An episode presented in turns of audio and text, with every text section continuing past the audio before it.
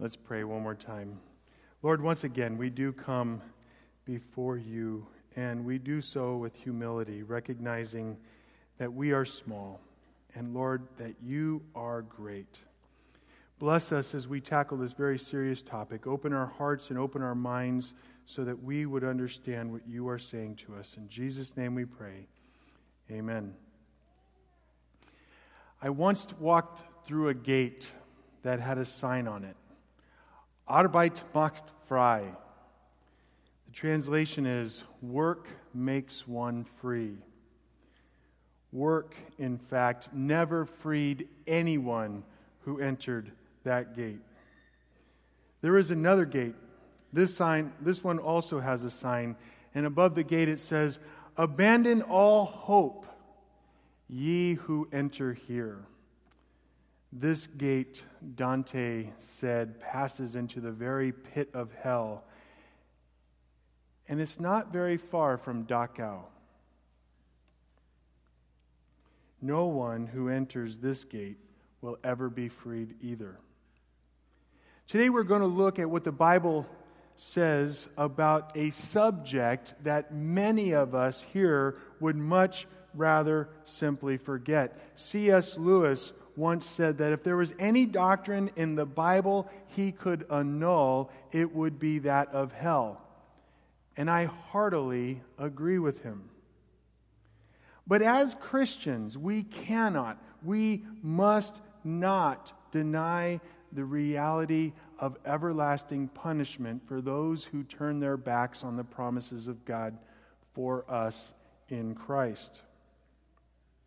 The reason that you and I, as believers, continue to live on this planet is so that you and I can communicate as far and as wide as we can the gracious provision of God that saves men and women and children from eternity apart from the only source of life, Jesus Christ. Today, I want to answer several questions that people ask about hell. And we will answer them from the Bible because the Bible is the only source of information that we have on anything after the death of human beings. And because we are talking about hell today, I want to give a word of caution. This is not going to be a pleasant sermon.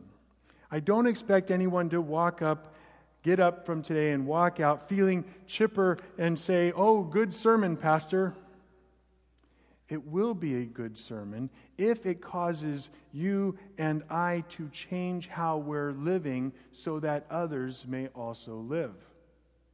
Secondly, a sermon on hell must not ever be directed at any individual or groups of individual. We are not speaking against any particular person or group, no matter how heinous you think their actions are. Praise Jesus. It is not my job to judge anybody. It is not my job to condemn anyone. And if I can preach a sermon on hell, or you can listen to a sermon on hell, and not have a tear for our bitterest enemy on earth, then our hearts are wrong.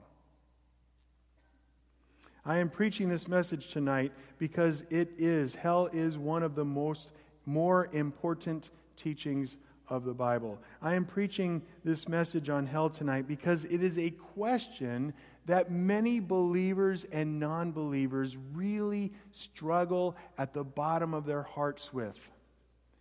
If you ever wonder why, or if you ever struggle with the idea of hell, join the human race. It is a tough doctrine. I am preaching this message today because today is Palm Sunday. This week, you and I will celebrate what God did to ensure that we would not have to go to hell because God, above every other person in the universe, wants you and I and everyone else to boycott hell and leave it far alone for the demons to live in for eternity. And I am doing one more thing here as I preach this sermon.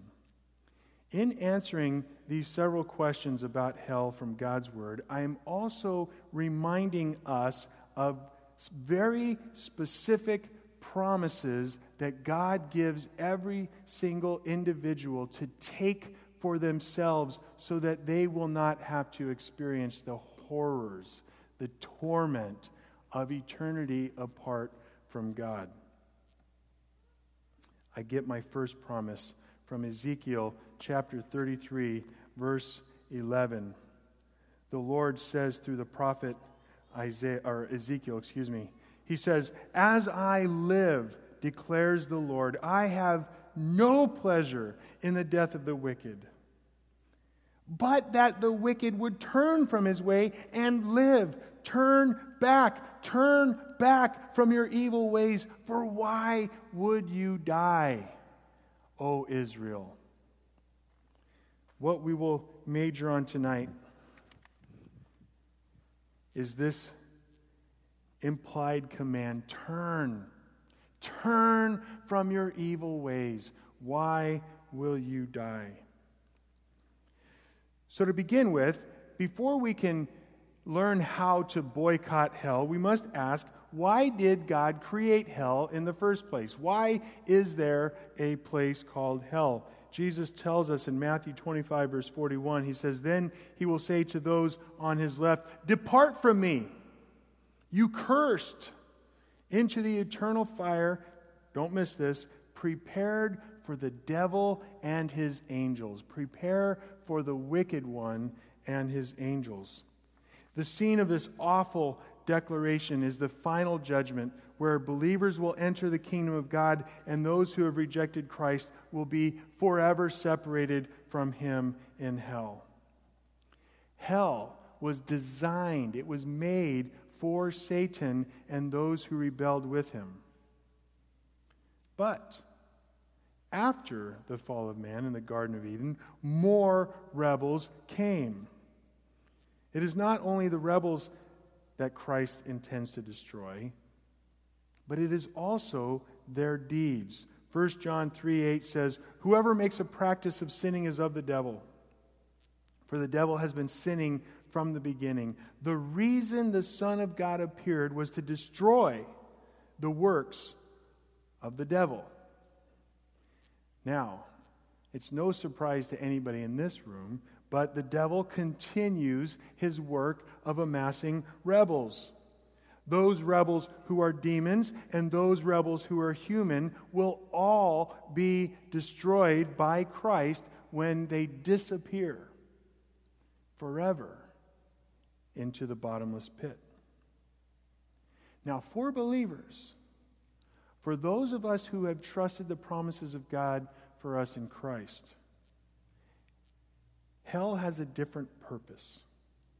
Hell is where God destroys sin. God hates sin. Sin hinders God from fully enjoying his prized creation, you and me. God will destroy sin so that it will not hinder this relationship forever. This is why God created hell, to separate sin from those who love him. And I believe that's in part what Psalm 103 teaches, where it says in verse 11 For as high as the heavens are above the earth, so great is his steadfast love towards those who fear him. And as far as the east, as far as the east is from the west, so far does he remove our transgressions from us. My friends, the promise you and I can cling to is that God longs to redeem you. God does not want to destroy us. God wants an eternal, loving relationship with every single person. God longs to redeem us. He says so in Hosea 7:13, "Woe to them, for they have strayed from me. Destruction to them, for they have rebelled against me. I would redeem them, but they speak lies against me." The NIV translate this would redeem them, as longs to redeem them. God longs to save everyone from the eternal destruction that awaits those who refuse to listen to the words, the promises, the commands of God. God longs to save everyone from the eternal destruction that awaits those who ultimately and finally rebel against the King of the universe. The responsibility ultimately lies in the hearts of those who will not submit to God. God longs to separate that sin from every human being before that sin is destroyed. This is the promise to those who will listen. If that sin is still accounted to the person when it is destroyed, that person will spend eternity separated from God. And so God cries, Turn, turn from your evil ways. Why will you die? So we come to our second question. And this is probably first or second most often question asked of me. Is hell literal or is hell figurative? Well, it depends on how you're asking, what you're asking. Those who wish to avoid the uncomfortable issue of hell that insist that the teachings of Scripture are figurative. In coming to the Bible, you and I must be careful to understand what was written the way it was intended to be understood. R.C. Sproul says the reality of Scripture, of the descriptions in the Bible, always exceeds its substance, what the, in substance, what the symbol contains. What does that mean? It means all the realities we read about in the Bible are real, and the reality is communicated accurately. But language fails to communicate these realities fully. Let me give you an example of that. Jesus said in Matthew 13 42, throw them into the fiery furnace. In that place there will be weeping and gnashing of teeth. Now, Jesus is not demanding that you believe that there is a giant machine with flames in it that's used to heat large buildings. Hell is not a furnace in that manner. But we do understand that fire accurately communicates the reality that Jesus wants us to know. So then we ask, we keep probing this, what kind of fire? Well, obviously not exactly the fire that we have on earth, because evidently the people in hell are never consumed as they would be if you put wood in a barbecue. My answer ultimately to that is I, I really don't know. All I know is that fire accurately communicates the reality that Jesus is trying to get us to understand about hell. I cannot understand this awful doctrine of hell completely, and to be honest, I am glad I don't. God has given sufficient understanding in the Bible for you and I to fear for our souls to be concerned about where our souls will end up for eternity. If the fires of hell cannot be the same as the fire we know on earth, it is because the reality behind that eternal fire is infinitely worse than we could even imagine. Fortunately, we don't need to imagine it for ourselves because God took that punishment for us. Paul writes in Colossians 2 And you who were dead in your trespasses and the uncircumcision of your flesh, God made alive together with him, with Jesus, having forgiven us all our trespasses by canceling the record of debt that stood against us with its legal demands. This he set aside, nailing it to Jesus' cross identifying my sin with Jesus as he hung on the cross and bore God's wrath against my sins for me. God took this punishment for us. That is the promise that you and I can cling to. That is the promise you can tell your friends so they will never fully comprehend the horrors of hell. His promises for you in Christ enable, they encourage, they equip you to be able to turn. Turn from your evil ways. Why will you die? Which then brings us to the third question, and that is Will hell last forever? From the church's side, from quote unquote believers' side, for those who, who err in this doctrine, if they don't just outright deny the existence of hell, another way to salve their consciences about hell is to say, well, it doesn't really last forever for those who are in there. Eventually, the fire consumes them and burns them up.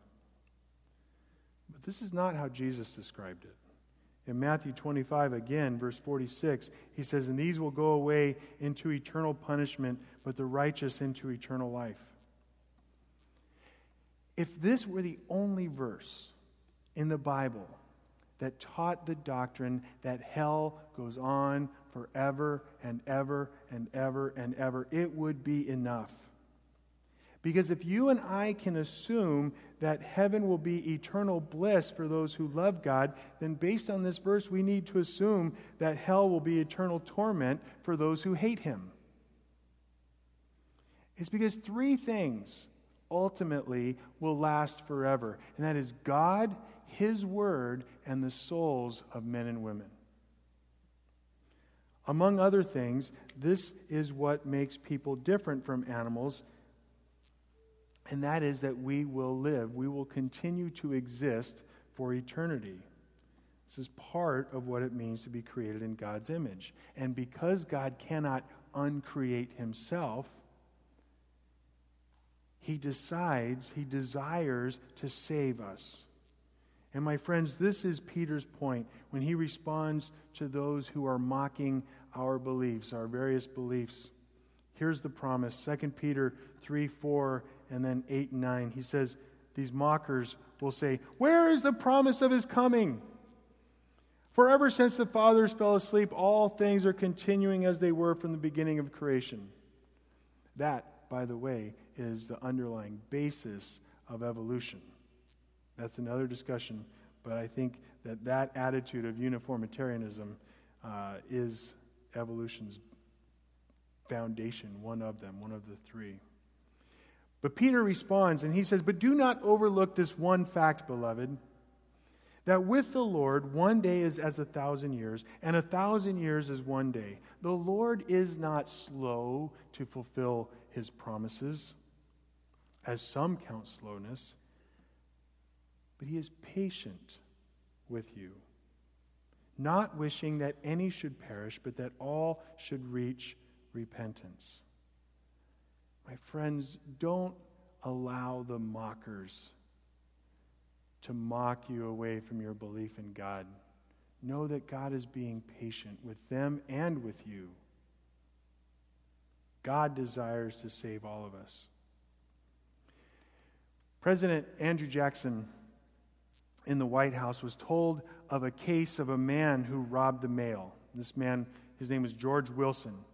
Now, I, I don't know all the story. I don't know why Andrew Jackson offered George Wilson a pardon, but he did. And this pardon would not only reprieve George Wilson from death, but it, it would absolve him of all guilt. Not only did he not get hung, but he would be able to leave prison a free man. George Wilson refused the pardon. This case was so strange that it went all the way to the Supreme Court. Chief Justice John Marshall wrote the judgment of the court. And this is a paraphrase of what he said. In essence, he said that the pardon is only a piece of paper, it must be accepted by the guilty person. At the end of his decision, Marshall wrote, Wilson must hang. So he hung. Whatever else may be true in this life. Every person here knows beyond a shadow of a doubt that there is a judgment hanging over you. And you are being offered a pardon. You are being offered absolution from death. And not only that, but to make your life new and eternal and abundant. And it's for you. You can gratefully receive it, or you can push it away. Don't let the judge of the heavens and earth pronounce the same decision over you. You must hang. Turn. Turn from your evil ways. Why do you want to die? Why do you want to spend eternity apart from God? The next question is Is hell fair? This is one that I hear constantly. The biblical problem of hell, however, is not why are so many people condemned to hell. The problem is how are any, even one sworn enemy of God, reconciled to him? God is never guilty of injustice. There is not one solitary human being who will go to hell that doesn't deserve to be there everyone in history gets at least justice. The Bible says in Romans 3, for all have sinned and fall short of the glory of God. In Romans 6:23, for the wages of sin, what you get paid for your sin is death. But the free gift, the gift that costs you nothing but is priceless because it cost Jesus hell on the cross for three hours. The free gift of God is eternal life in Christ Jesus our Lord. And there he is pleading with you turn. Turn from your evil ways.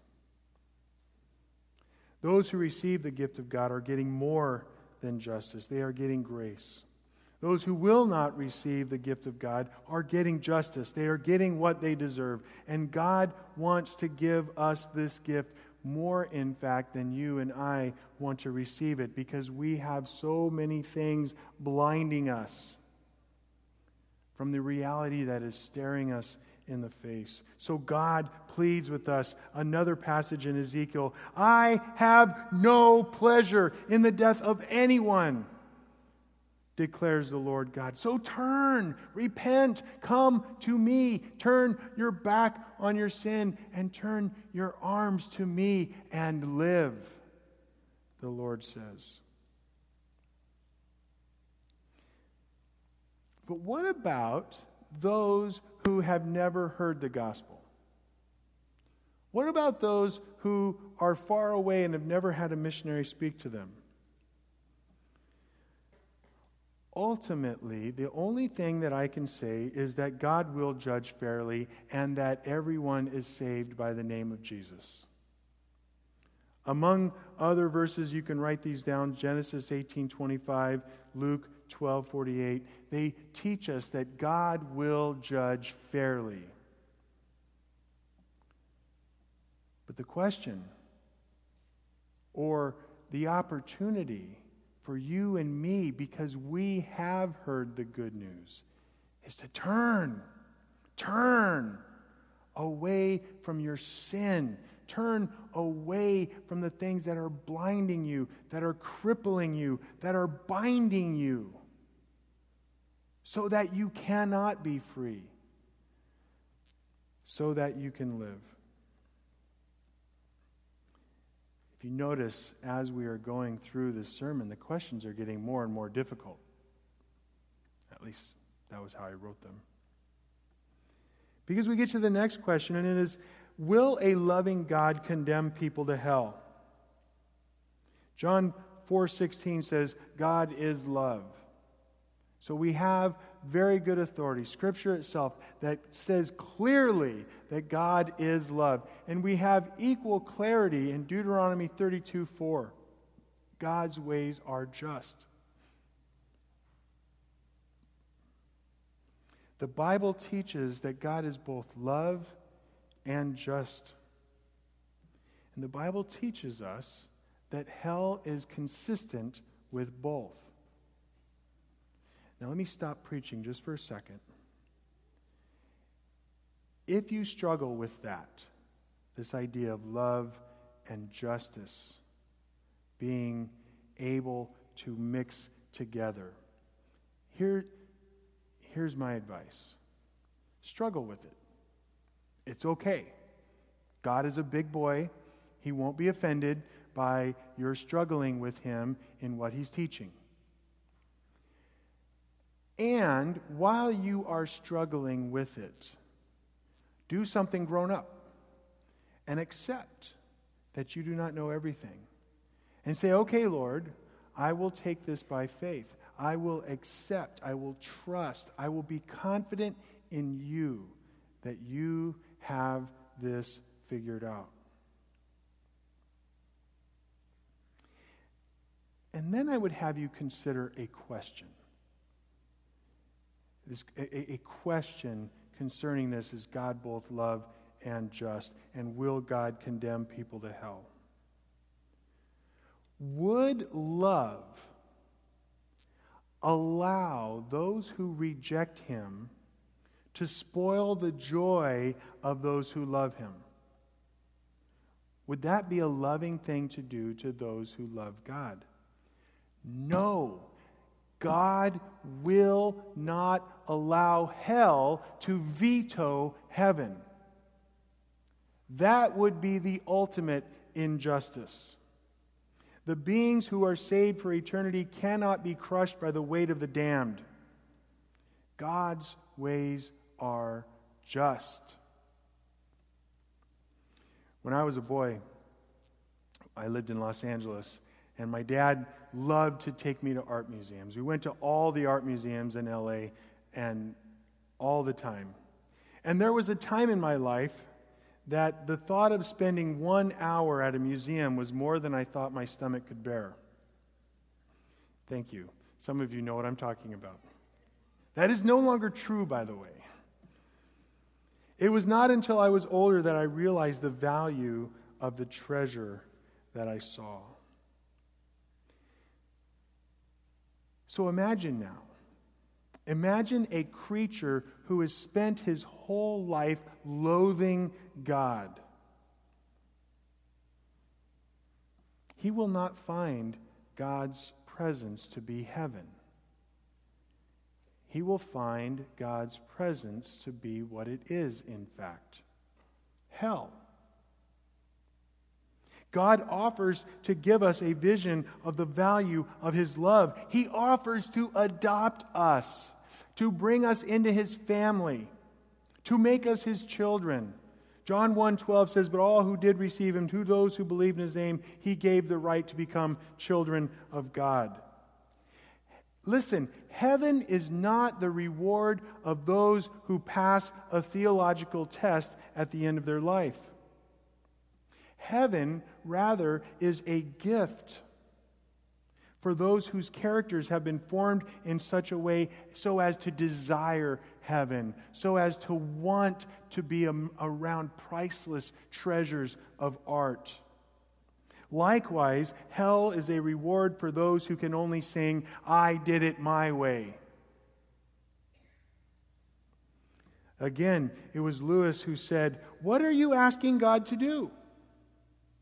To wipe out their past sins and at all costs to give them a fresh start, smoothing every difficulty and offering every help? But he has done so at Calvary. To forgive them, they will not be forgiven. They don't want God's forgiveness. To leave them alone, alas, I'm afraid that's what he does. Those who reject his promises will spend eternity alone apart from the only source of life and therefore in eternal punishment. But our promise is in Romans 10:13 everyone who calls in the name of the Lord shall be saved. So turn Turn to the Lord. Turn away from your evil. Why, why throw away your life? Why throw away your eternity?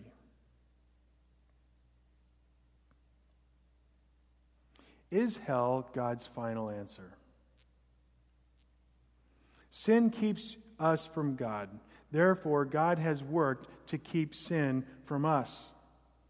2 Corinthians 5:21 God made him who knew no sin to be sin for us so that in him we might receive we might become the righteousness of God. Isaiah 53 6. All we, like sheep, have gone astray. Each of us has turned to his own way, and the Lord has laid upon him the iniquity of every single one of us. God took hell for you. For everyone who trusts in the promises of God for them in Christ, God experienced his own wrath for you so you don't have to. The penalty for sin, as I mentioned before, is death. You will die. You have sinned and are now sinning physically, therefore, you will die physically. And the statistics are absolutely remarkable. One out of every one people dies. More importantly, though, even than that, more importantly, is that you have sinned spiritually. Therefore, you must also die spiritually. Until you are given a spiritual birth, you cannot escape hell.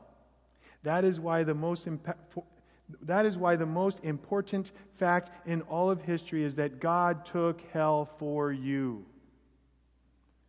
So then, the question, the last question, and the most important question is what must I do? I am not assuming that every single person in this right room has a personal relationship with Christ. I am not assuming everyone who has been going to church longer than I have been on this earth has a relationship with Christ and is knows that they are not going to hell. My friends, sleeping in church doesn't make you a Christian any more than sleeping in your garage makes you a car. You need to trust the promises of God for you in Christ if you are to escape hell. If you don't already have a personal relationship with Jesus, you need to turn, turn away from your evil ways. Why will you die? You need to repent today. Perhaps you have come to church for years. Perhaps you've come to this church for years. Peter said in Acts chapter 2 Repent and be baptized, every one of you, in the name of Jesus Christ for the forgiveness of sins, and you will receive the gift of the Holy Spirit. If you have even the slightest shred of doubt about this topic. You have all three of us pastors are here. You have a couple of elders here. You have a children's see see what is your title? Children's ministry director. Director of children's ministry, something like that. Talk to Michelle too. You have deaconesses here. You have there are people here to talk to. There's even a pastor from another church. We we we kind of like Bill. talk to one of us if you have the slightest question about this subject. Now, I assume that there's quite a, a, few of us here who know beyond a shadow of a doubt that you are going to spend eternity with Jesus. If that is true, then you need to read along with me 2 Corinthians 2:15 for we are the aroma of Christ to God among those who are being saved and among those who are perishing. Is this true of you? When you walk by, do people actually smell Jesus about you in the way that you are living? Now, some, to be sure, will not like it They will smell that and they will think death because they are being reminded of their destiny. They're not going to dig that. That's not a good thing for them. So they will do whatever they can to get away from you. That is not your fault.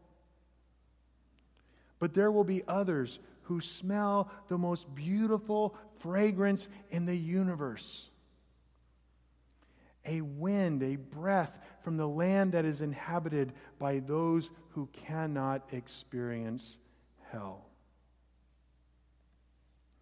Because there is one more gate.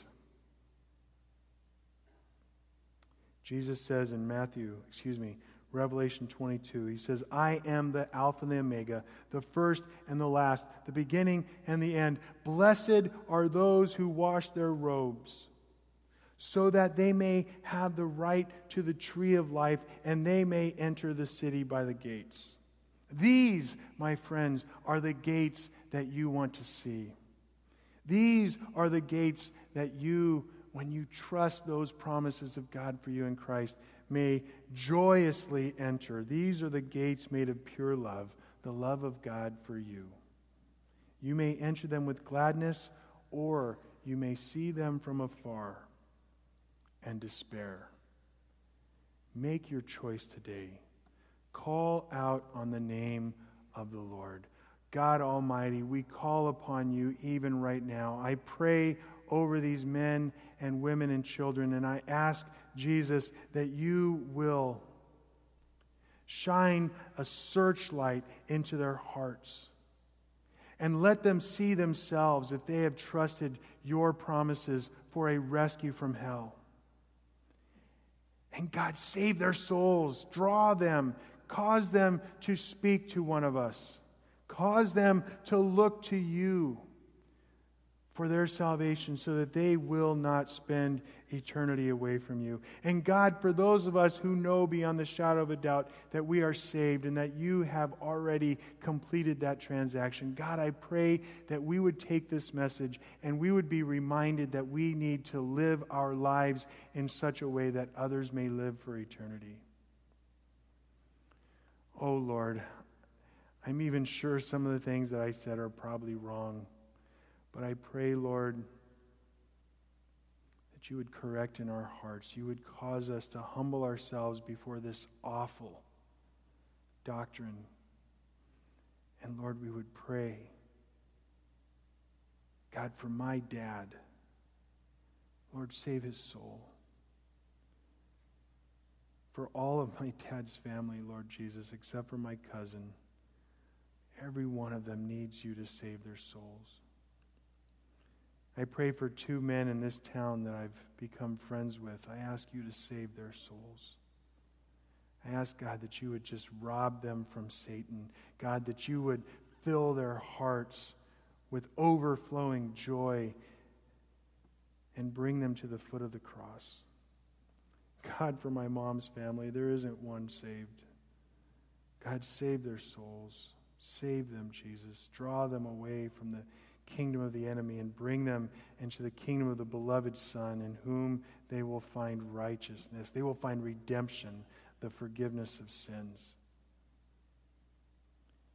And God, I know that there are dozens of people who are represented by those sitting right here who have loved ones who are far from your kingdom. Draw us, Lord, to you because you are the only one who can save. Do this tonight, Lord. Save, save, save, Lord.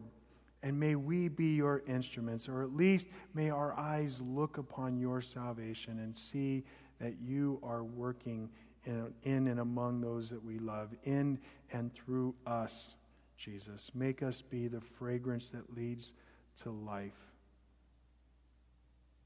God, indeed bless us so that we will be a blessing. In Jesus' name, amen.